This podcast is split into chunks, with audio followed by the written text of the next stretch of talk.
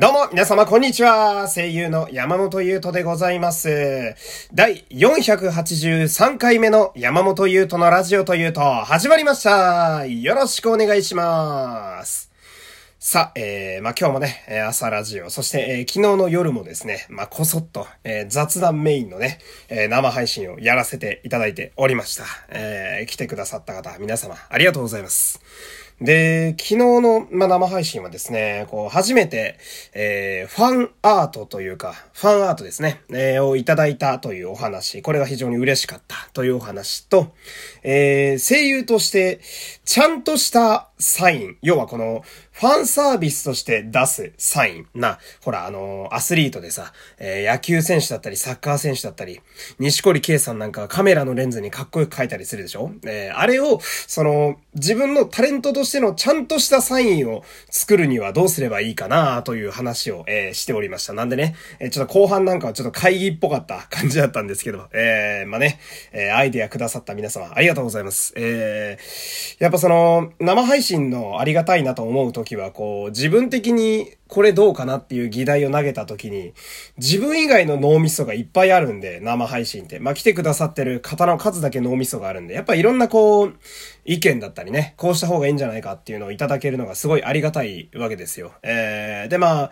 やっぱこう自分でなんとなくこれいいんじゃないかなってふわって思ってることを投げてみると、他の方々の意見だったり、こうした方がいいによって、こうそれがどんどん形にちゃんとなっていくっていうのをね、あの、生配信やるたびに、えー、実感しております。えー、まあいろいろと、あの実際に書き出して始めてるんで、サインはね、あまあまた決まったら、えー、ここで発表したいななんて。そして、あわよくば、それこそ、まあ、番組グッズというか、えー、あれに入れてもいいんじゃないかななんて思いますね。昨日もその、ステッカーとかにするといいんじゃないかみたいな、えー、意見もいただきまして、えー、まあ、とにかくね、え、いつもね、手伝ってくださる皆様、ありがとうございます。え、皆様で、皆様で、え、作ってる感じをね、えー、このラジオでもしっかり出していきたいなと、えー、思っております。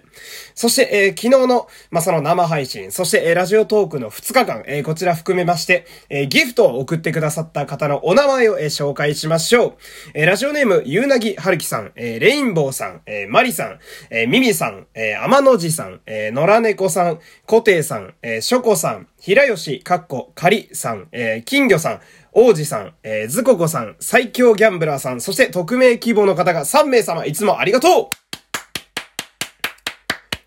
でそういえば最近言ってなかった気がするんで、一応改めて説明ですけど、えー、この番組ではですね、えー、生配信中も含めて、えー、ギフトをね、送ってくださった方のお名前をこうして、え何、何回かに1回、えなん、ちゃんと紹介しておりますんで、えよければ皆様も送ってみてください。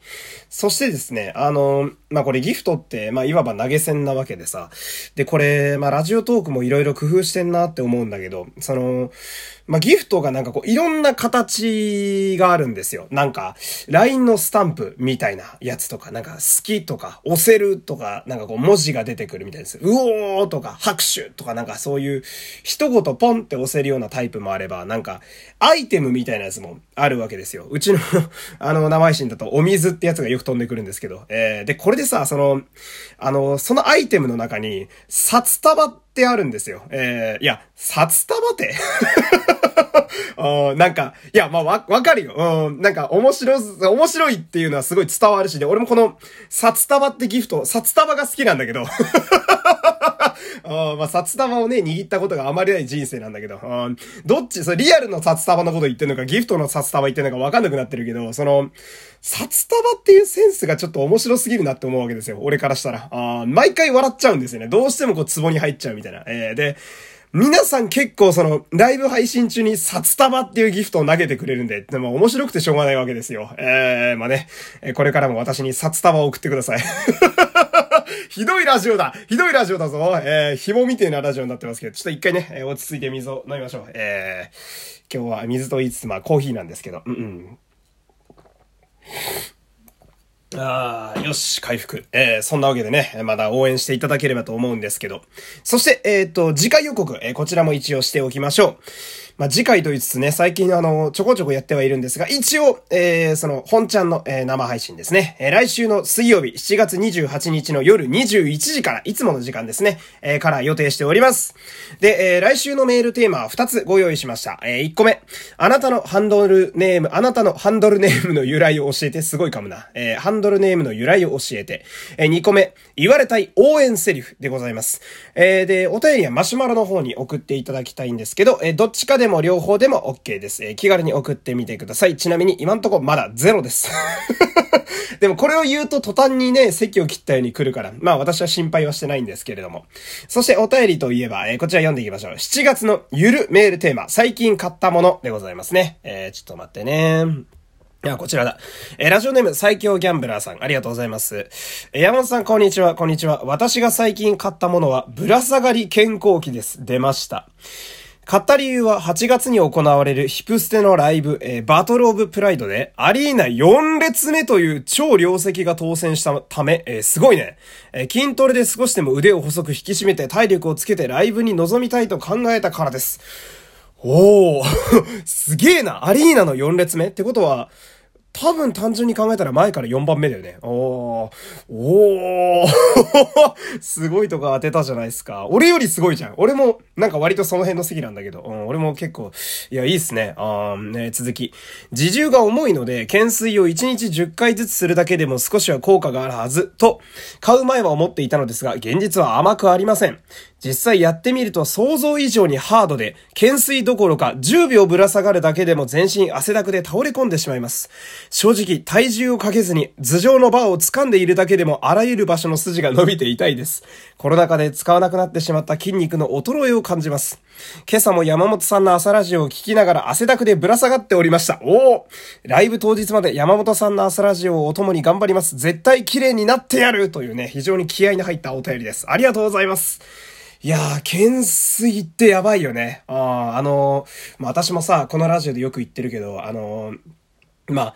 えー、ランニングか、えー、をね、毎、毎晩2キロ、えー、やってて。で、最近はちょっとね、まあ暑いじゃないですか。えー、あの、危ない気温の時があって、なんかこれは走らん方がええなっていう時は、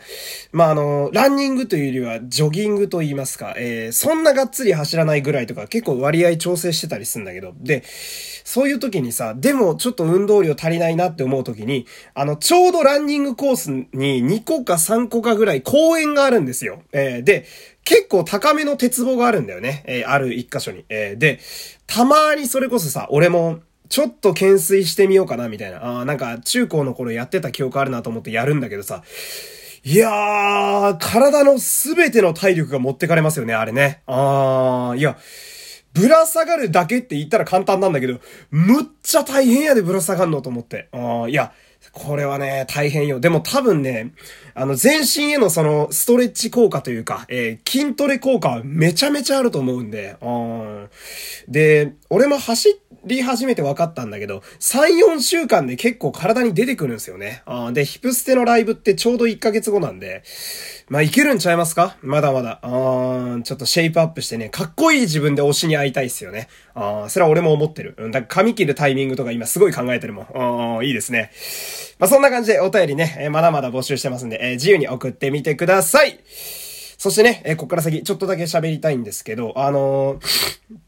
まあ、昨日ですね、とあるラジオを聞いておりまして、えー、そのタイトルがね、江口拓也のオールナイトニッポンクロスという番組だったんですよ。えー、今聞いておってなった方も結構いらっしゃるんじゃないかなと思うんですが、この江口拓也さんという方はですね、まあ、平たく言えば売れっ子の声優の方でしてね、あ知名度も非常にある方ですよ。ね、身長がとにかく高くてですね。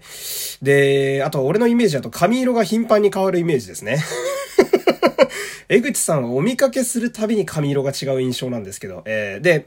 まあ、身長も高いのもさることながら、非常におしゃれな方で、かつ、やっぱお顔も整ってらして、すごくかっこいい方なんですよ。えー、まあ、いいな江口さんと思うわけなんだけどさ、その、声優としてももちろんすごい実力のある方で、やっぱ俺の、